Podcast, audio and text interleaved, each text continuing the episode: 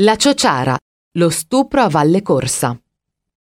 Il film del 1960 La Ciociara di Vittorio De Sica è tratto dall'omonimo libro di Alberto Moravia.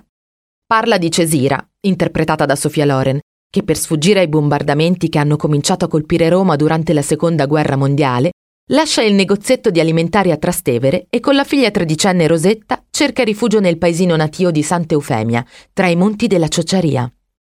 Quando arrivano finalmente gli alleati, tutti credono che la guerra sia finita. Nell'euforia generale, Cesira decide di tornare a piedi a Roma con Rosetta. Lungo la strada madre e figlia si fermano a riposare in una chiesa diroccata, ma un gruppo di soldati marocchini, aggregati all'esercito americano, le aggredisce e le violenta. L'esterno della chiesa, visibile sia quando le due entrano che quando escono, è quello di Santa Maria delle Grazie in via San Francesco a Valle Corsa. Proprio in questo paese, Alberto Moravia e la compagna Elsa Morante, nel periodo bellico, soggiornarono sul monte Sant'Agata presso un villaggio di pastori.